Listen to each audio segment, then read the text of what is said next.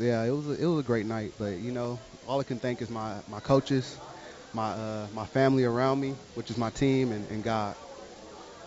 You guys finished tonight. I know that's been kind of an issue all season long, being able to put the 60 minutes together. Right. I think a little scare into the game in the fourth quarter a bit, but you were able to turn that off and turn it around the other way. This might be one of the most complete games you played all season long, is it not? Yeah, that was big. And then for a team like Winnipeg, a team that's great in the fourth quarter, and for us to step up to the plate like we did, man, I couldn't be more proud of my team. The run game, I thought it was going out of style. What happened? The run game it's been where it's at. Shaq has been doing a great job running the ball and being a great teammate and stepping up to the plate, and I just wanted to be just like him.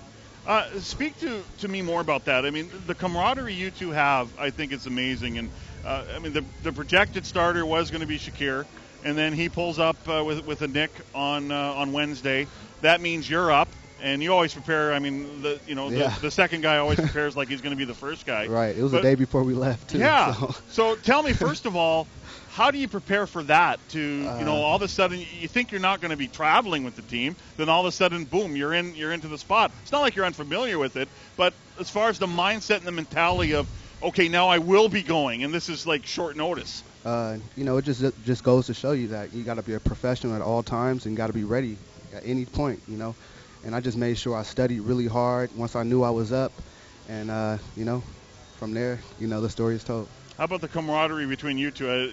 You won't know this. Oh, man. But he sent a tweet at halftime about you saying, right on, let's do it, kind of thing. So, yeah, that's my brother, man. Yeah. I wish we can get on the field at the same time because that's double trouble. Yeah, that that indeed would be trouble. That's my guy. Yeah. Talk to me about the start of the game for you. I mean, I know you're an emotional guy and you get really whipped up. What was the energy level like for you at the start of the football game? I was just really focused. I don't think I've ever been this focused in my life, and I knew what I had to do and I knew what I had to bring to the table, and I just took it again. I mean, each play at a time. That's it.